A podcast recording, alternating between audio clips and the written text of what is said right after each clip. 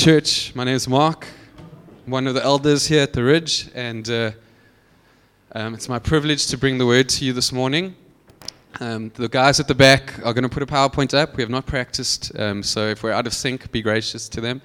Um, and uh, if you're wondering why am I up here, um, I haven't preached for about a year and a half, and um, I think I'm up here because a couple of weeks ago, Anita said to me, "You're really starting to sermonize the announcements." Which was her very gentle way of saying, You're hogging the mic, you're taking quite a long time, you're preaching already too much. So I think uh, Joey and um, Peter decided let's let him get it out of his system. And so um, thank you, gents, for the opportunity. I would like you to open up your Bibles to Genesis chapter 32. And you can just keep your finger there. Um, we're not going to read from there just yet. As I've been praying about this morning, I've just felt strongly for you the story of Jacob.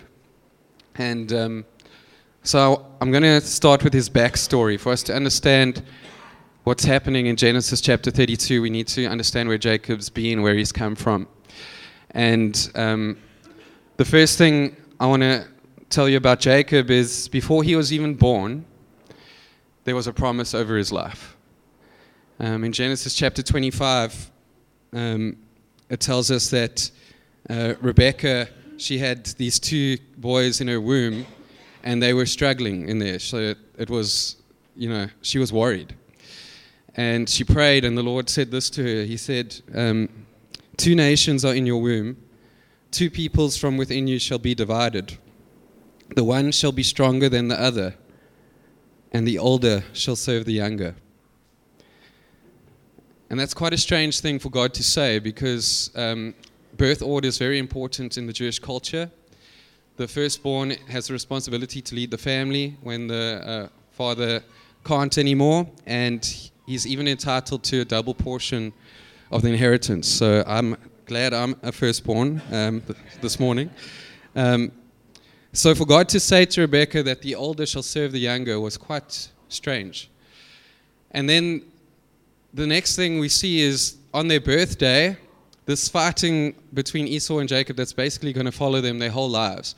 Uh, even on the birthday, Esau comes out first, but Jacob, jostling for position even at that stage, comes out holding Esau's um, heel. And so he's given a, a dubious name. Uh, Jacob means to grab by the heel. That makes sense because that's exactly what he was doing in the, in the moment. But it also means to, uh, he cheats. So to be a deceiver or a, a, a cheater. And as we're going to see with Jacob, this name follows him and causes him much shame. And he acts on this name. So our identity, we often the way we see ourselves, the way we think about ourselves, our actions will follow that.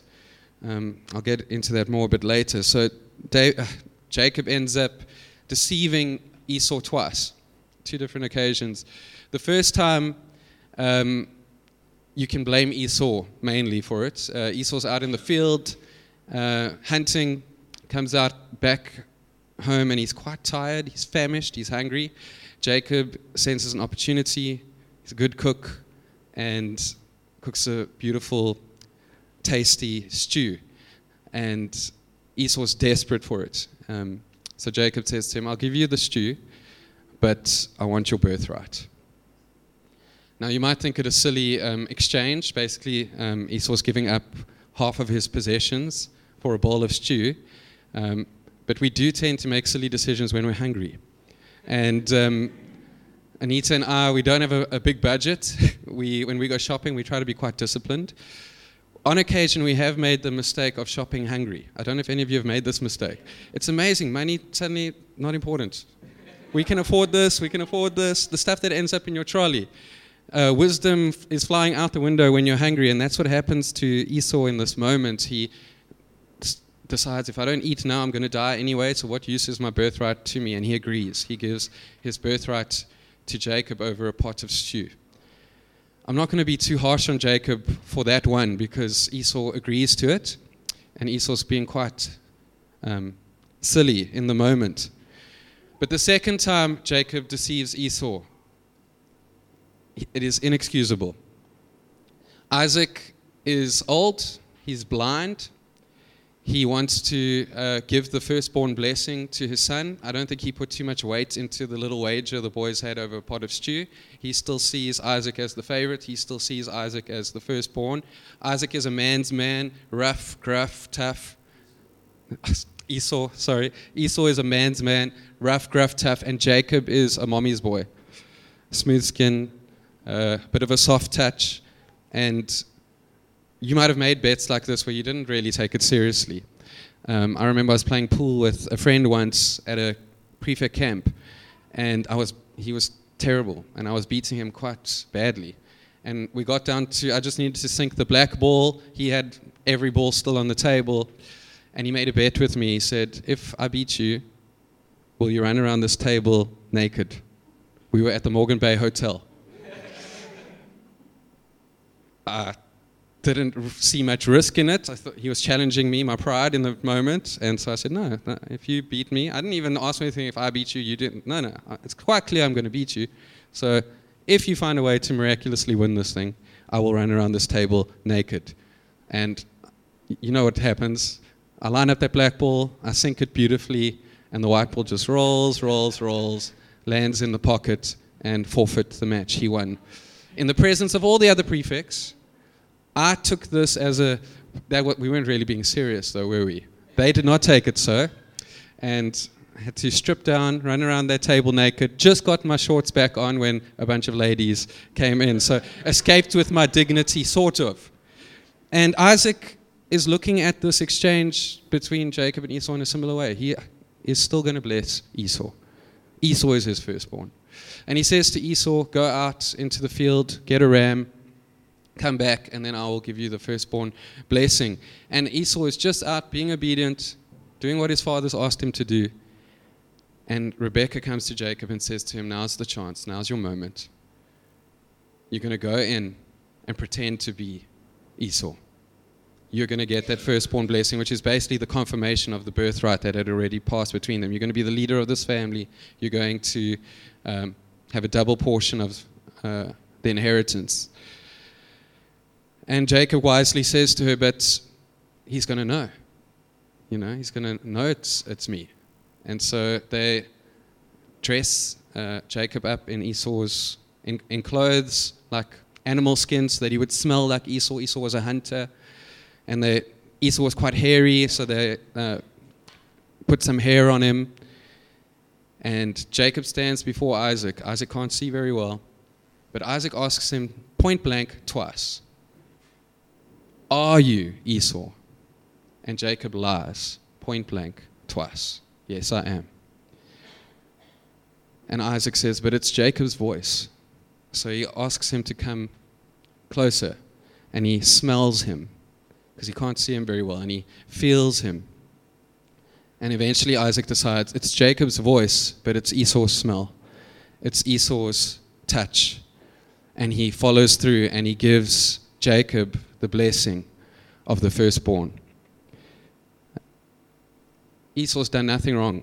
He's outside doing what his father told him to do. At this moment, he comes back in, comes to receive the blessing from his father, and Isaac says to him, I'm sorry, my boy. There's nothing left for you. What's done is done. And the first time Jacob tricked Esau, I think Esau probably was a bit cross and thought, but you know, I was being silly there. The second time Jacob tricks Esau, Esau is fuming. And Esau's your man's man, the rough guy, Eben Etzebeth. Um, Jacob's Ross Cronje, you know, you have no right to uh, a fight here, to win here. Rebecca here over here is that Esau is planning to murder Jacob, and she says to him, My boy, please, you need to flee for your life you need to run from here. Isn't it ironic? Jacob's tried so hard to get possession of this promise over his life. And the moment he attains it, he has to leave it all. He doesn't have access anymore to his father's possessions. He has to leave his family and he runs for his life and he has nothing.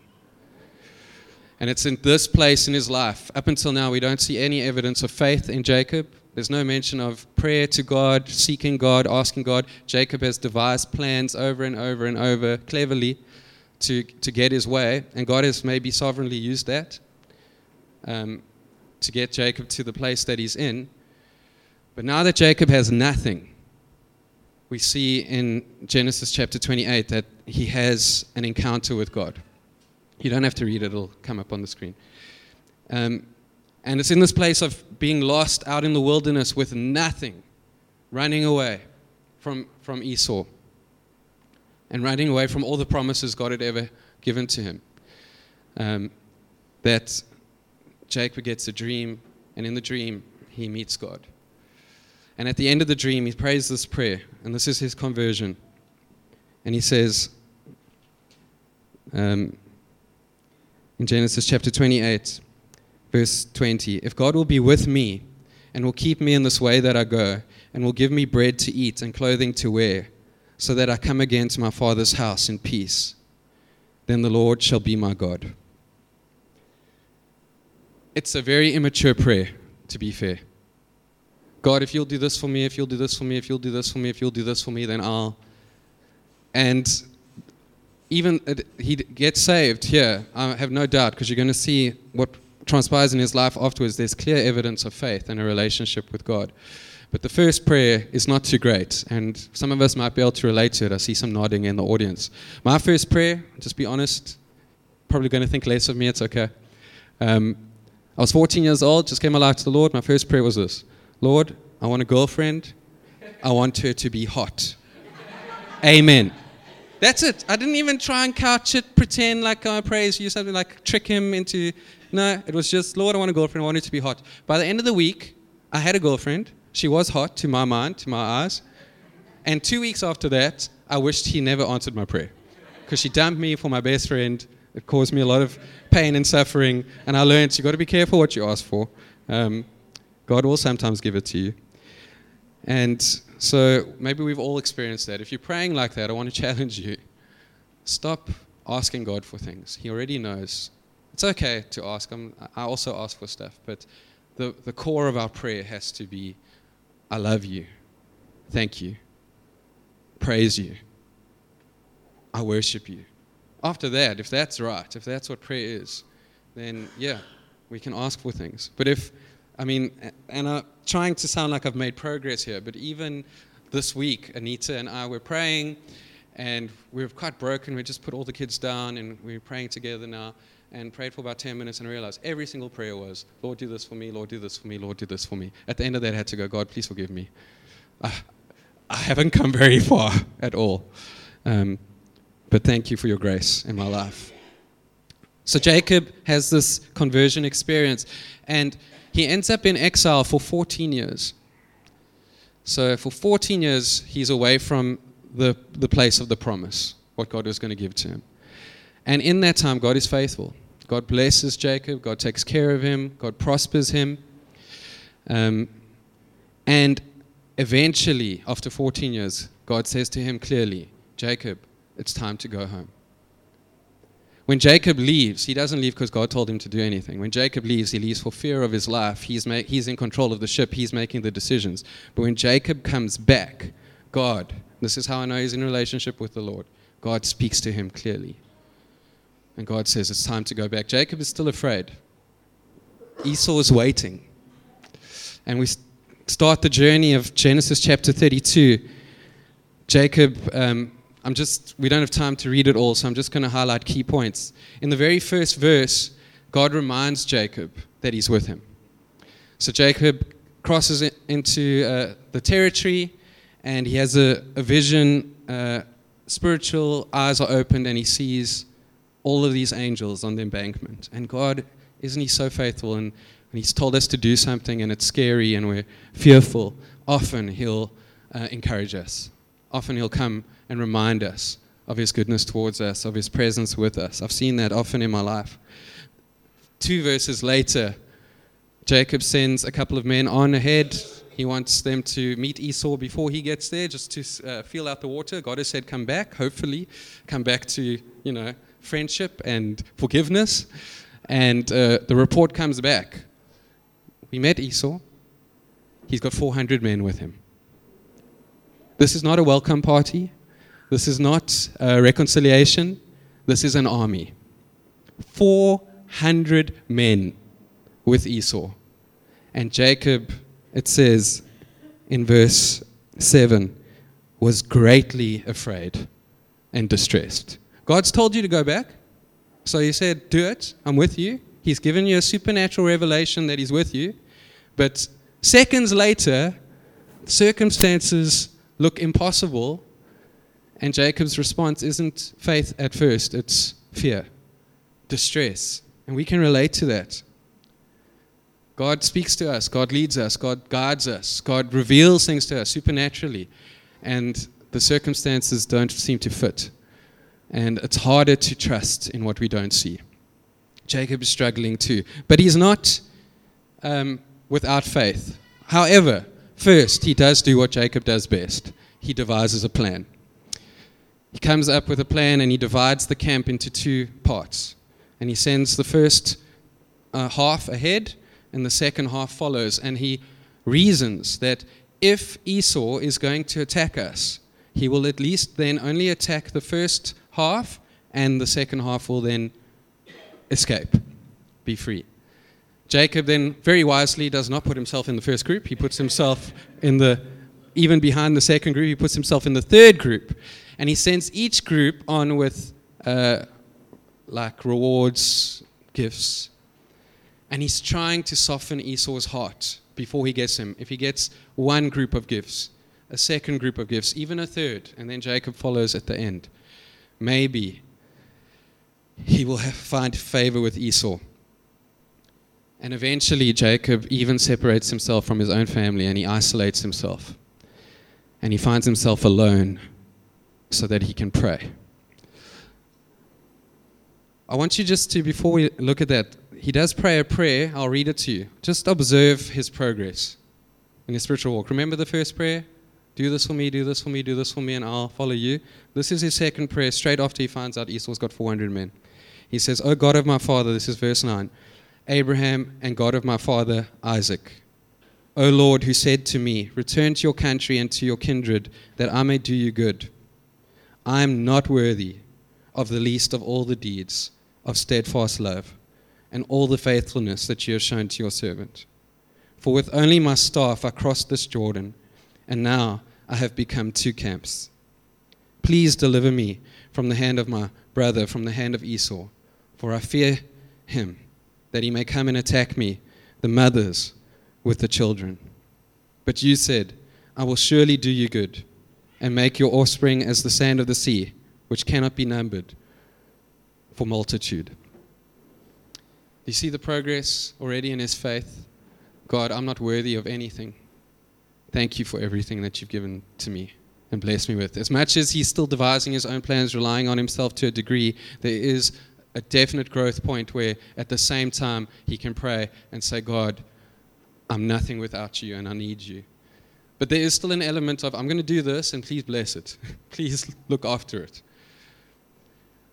And I think I, I missed it. You don't have to go back to it, but I'll just highlight a few points um, from the backstory before we read this very interesting text that's about to happen while Jacob's praying. The first thing I want you, that I learned as I prepared this Jacob's backstory is the promise. You can go back to that slide if you want to, um, Emil. The promise that's over his life is for all of us. Okay? He received a promise before he was even born. In Psalm 139, I'll read it from the screen. Um, go on two slides. We'll get there. One more slide. One more. What we can learn from Jacob's backstory. There is a plan and a promise for our lives that was in place before we were even born. So in Psalm 139 16, David says, Your eyes saw my unformed substance. In your book were written, every one of them, the days that were formed for me, when as yet there were none. Before even one day, before you were born, God saw all your days. And the promise that He has spoken over you from the very beginning, you can hold on to and are true. We sang about it today. Peter read a scripture. He is faithful to what He has promised to us. The scriptures are full of promises to us. Um, they're not dependent on you. You might think, oh, God chose Jacob because Jacob's better than Esau. I, I would dispute. I don't think there's any heroes in the brotherhood of Jacob and Esau. Both of them are fallen men. God chose Jacob before he had done a single thing. If this raises any questions of predestination, by the way, Joey's happy to answer them after the, uh, the service. Um, but before you did anything, he had you in mind and his plans for you. Don't sit there thinking, but Mark, you don't know what I've done. I've disqualified myself. I'm out of the race now. I've done this, this, and this. No, despite Jacob's failings and his actions, God had a plan for his life. God has a plan for your life, a promise for you. The next thing I learned looking at Jacob was identity played such a cru- uh, crucial role in his life and his actions. He was called the deceiver, and so that's how he acted. I question Though he was promised, I question whether he was meant to act the way that he did to acquire that. Would God not have fulfilled those promises if Jacob hadn't have taken them into his own hands? I'm convinced he would have. But Jacob twice, and I think it brings him much shame. Twice he, through his own cleverness, acts in a certain way. And I ask myself, what false identities have I built into my mind that people have said to me that caused me to act a certain way. And the last thing we get from the backstory is the conversion experience. God reveals himself to Jacob, but Jacob has to respond. Jacob has to say, You will be my God. He might do it in a very poor, immature way, but he makes a choice, he makes a decision. And there's this principle in Scripture, it's a very important one, and I often think I fear for you as a church if we don't get this. So I want to spend a bit of time unpacking this for you. Jesus says in Matthew 13, verse 12, The one who has, more will be given, and he will have an abundance. But the one who has not, even what he has will be taken away. At first thought, this is awful. This is South Africa 2018. The rich get richer, the poor get poorer. There's no justice. What is Jesus talking about over here when you look at it on the surface, the face of it? The one who has, give him more. You've got three million bucks, let's give you another three million. You've got three rand, get that three rand to the guy with three million. Doesn't seem right. But Jesus said it, and we know because Jesus said it, it's true. So what does it mean? It's a spiritual um, there's a spiritual element to this. When God reveals himself to you, he's putting something in your hand. And if you respond to it, if you act on it, he will give you more. When you choose to resist it, he will take it away. And I've seen this happen in my life over and over and over again. When God has said something to me and I've responded and acted on it, the blessing is greater awareness of Him in my life, greater sense of His Spirit with me, more of His Spirit with me, more desire for Him, a hunger, easier to pray, easier to come to your word. On the other side, I've gone through large, long spells where, through my own hard heartedness and resistance of what God is saying to me, the opposite happens. And you might be able to relate to that. And so this morning, if God is going to reveal something to you and He put this word on my heart for you, I believe He will reveal something to you. Understand this. We are not called as a church to come sit here every Sunday and listen to nice words, encouraging things, and go home as if nothing happened. We are called, as Jacob was, to respond to God when He speaks to us. And if you're going, but I don't know if God is speaking to me, that should be a, a flag of saying something might be wrong. Because the guy who says, I don't know if God is speaking to me after he's been a Christian for a long time, is the one who had something and it's actually been taken away. Somewhere along the line, God did speak to you and you didn't do what he said you must. And now, for a long time, you're walking through this relationship. Maybe you go to church, maybe you read your scriptures, maybe you do a bunch of things that make you feel like you are a Christian. But if I say to you this morning, do you know that God is speaking to you? and you don't know the answer to that, or you can't remember the last time He did that, you need to go there.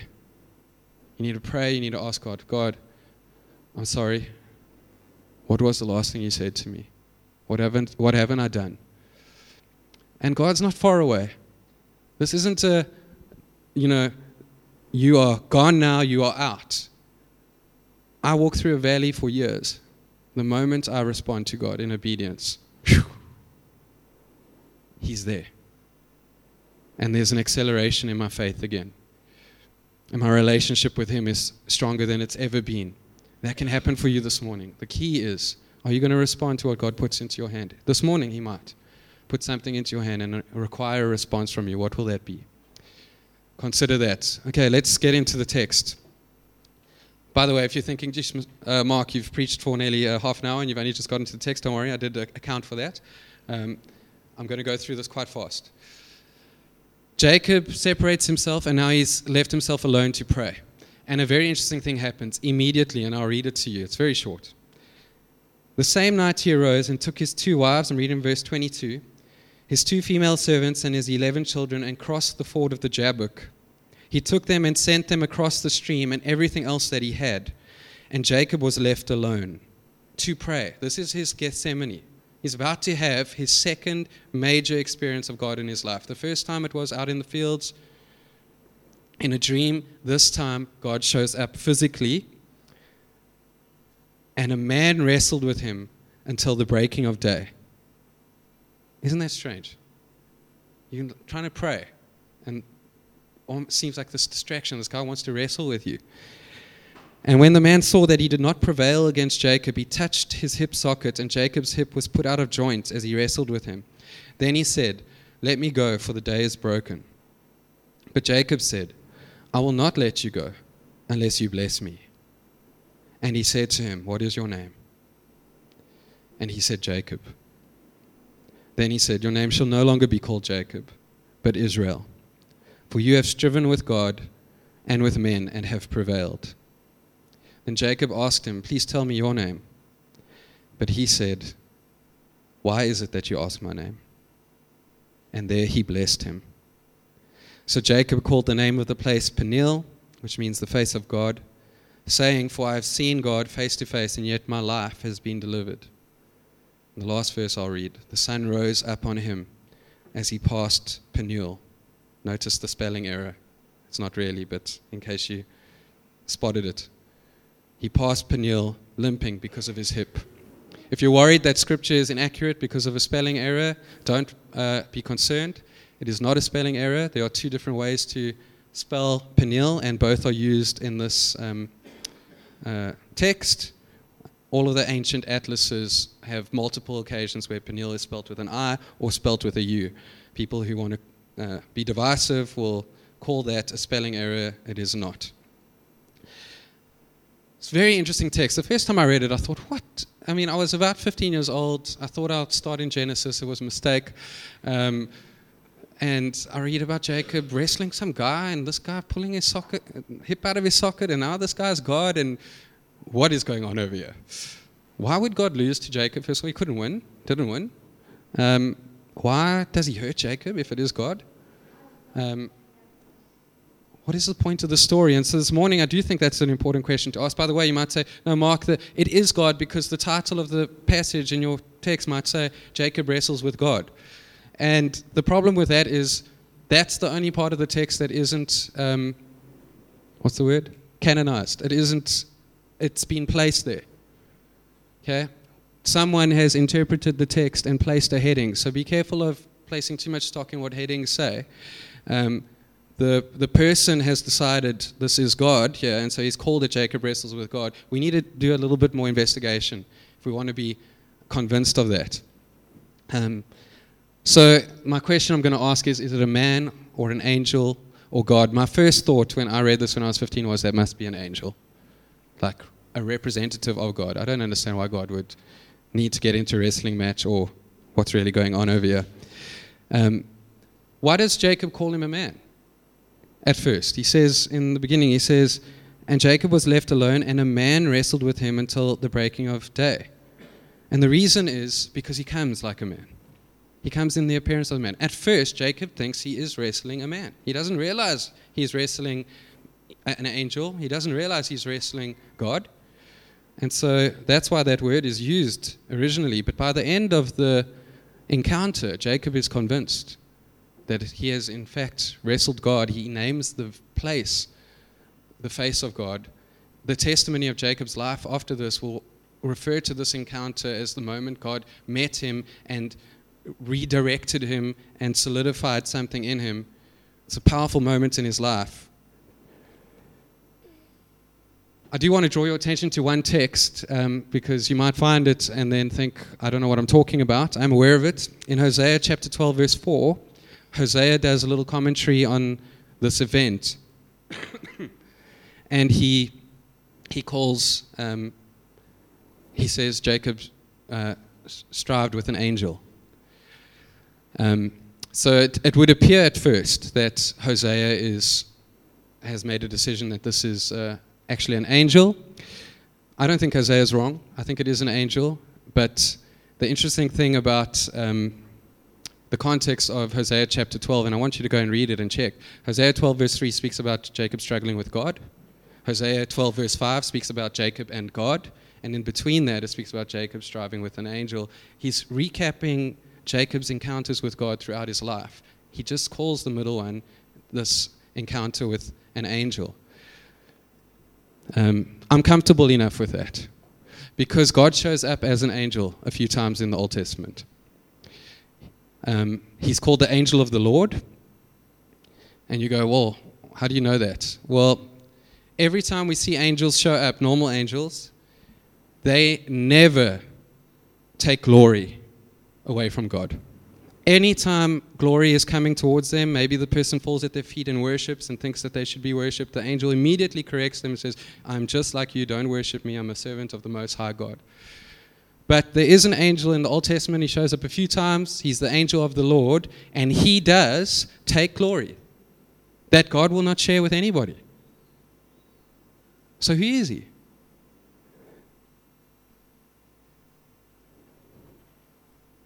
Only God can bless, only God can change a name. And there's someone I know who changes someone's names and um, likes to answer questions with questions. What is your name? Why do you ask me your name? Why do you ask me my name? I laughed when I read that. I believe, this is just my belief, there's not, um, I can't prove it to you, but I believe this is a pre incarnate encounter with Jesus who is the angel of the Lord. He shows up a few times. He doesn't just show up, we know he's been there since the very beginning, and he shows up in the gospel story throughout the Old Testament several times. And most commentators believe that Jacob, in fact, wrestles with God here. Jacob names the place, the face of God. The angel would not have allowed Jacob to be confused. He did, in fact, encounter God. Um, okay, so then my three questions quickly are why does God lose to him? Can't he win? And I'll relate it to you like this Every evening, I have to wrestle my son. I don't win. I've tried to win a couple of times, it doesn't go well. Uh, he has a bit of a meltdown. But the purpose of my wrestling with Sebastian is not to beat him. I don't want to beat him. I know I can beat him. I don't have to prove it. I'm, I'm, not so insecure that I have to come home and let me just beat up my son a little bit. Oh, I can feel better about myself now. I love him. And when we wrestle, it's us spending time together. But um, if you watch it, he gets hurt sometimes. And I'm actually, if I'm honest with you, I'm a bit glad. I want to toughen him up. I know what's coming. I know he's going to encounter stuff at school. He's going to um, get run into a few times. He's going to have to toughen up a bit. And the safest place for him to toughen up is with me because I'm never going to push it too far and I'm never going to really hurt him. And when Jacob climbs into the ring with God yeah, God is coming to him with love, but God wants to deal with something in Jacob. God doesn't want to win. He wants to strengthen Jacob and he wants to establish his identity. Jacob has a massive identity issue because of his name and the stuff he's done in his past. He's about to see Esau and he is ashamed of what he's done to his brother. And God comes in this night, wrestles him, He wants to strengthen him, and he wants to teach him something about himself. And the next thing that happens is God touches his hip and puts it out of place permanently. Not for, okay, feel a bit of pain for now and be weakened for now, but permanently for the rest of his life, he will walk with a limp. What? And we see something similar happen to Paul. Praying, God, will you remove this thorn from my flesh? Many people, many uh, commentators believe it's his eyesight. We don't know for sure. sure. Um, but he prays, whatever it is, and he asks God to remove it. And this is someone who's seen God move miraculously. Many of his prayers have been answered. And he asks three times, doesn't just ask once, he keeps asking. And every time, God responds, no. And eventually, God tells him the reason My grace is sufficient for you. My strength is made perfect in weakness. Jacob is too dependent on Jacob. Jacob is intelligent. He comes up with plans. He gets things done. And even now, we see it earlier in his prayer, even though he has a relationship with the Lord, even though there are some growth points in his life, he is still dependent on himself and his intellect. And God comes in and weakens him. He's dealing with his pride. Jacob will have that reminder for the rest of his life. But my belief is he left this encounter stronger than he ever was, more confident than he ever was. With the limp, go face Esau. If I had any chance before, it's gone. But God is with me, and it's okay. He's allowed to weaken me. And the last thing that God does is he changes his name. You will no longer be called Jacob the deceiver. What has Jacob tried to do his whole life? Get the blessing that is due to him. And he's used conniving, cunning, anything he could to get first. And now God blesses him, changes his name, changes his identity, not, but makes him sure of what his identity really is. Your identity is in, in him. You have striven now with God. You didn't get this by cunning or deceit. You got this by struggling with me not letting go, not giving up. And now I'm going to bless you. And this is who you really are, Jacob. You are Israel, which means to struggle and strive with God and to prevail, to win. Man, he's dealing with his shame. Don't carry around all of that identity, all of that nonsense that you had before you thought of yourself. Come to me, find out from me who you are. And Jacob, I love how it ends. The sun rose up on him as he passed Peniel, the face of God, limping because of his hip. And he will refer back to this encounter as an amazing experience with God. So, this morning, church, I want to say to you that every one of us will be in the ring with God at some point in our lives. Some of you are there now. I've been there this whole year, wrestling with Him. If you're there and when you get there, remember, He loves you. He's not fighting with you because He wants to beat you, He is strengthening you. It's going to be uncomfortable. He might weaken you in some way. But he, everything He does to us is for our benefit, for our good, even if it feels like it is not. Don't let go. I have this whole year tried to let go feel like the only way out is to actually let go and run away. Don't let go. Because when it's over, He blesses you. When it's over, He releases you. You are ready for the next phase. You are more confident in who you are in Him, though you may be weaker. He might weaken you to deal with your pride, but He's going to establish your identity in Him so that you will fulfill the purpose that He has for you. The one we spoke about at the start, the promise that He has over your life. We've got communion, and don't forget the part in the middle. Don't leave this morning without considering what God is saying to you. I really believe this sermon was for you. I don't know what part applies to you. I don't know what, at what point the Holy Spirit convicted you of something or placed his finger on something. And if that hasn't happened, even during communion now, let's take this wonderful opportunity to quiet our hearts before the Lord and ask Him, Lord, what are you saying to me? If you're in that fight with Him,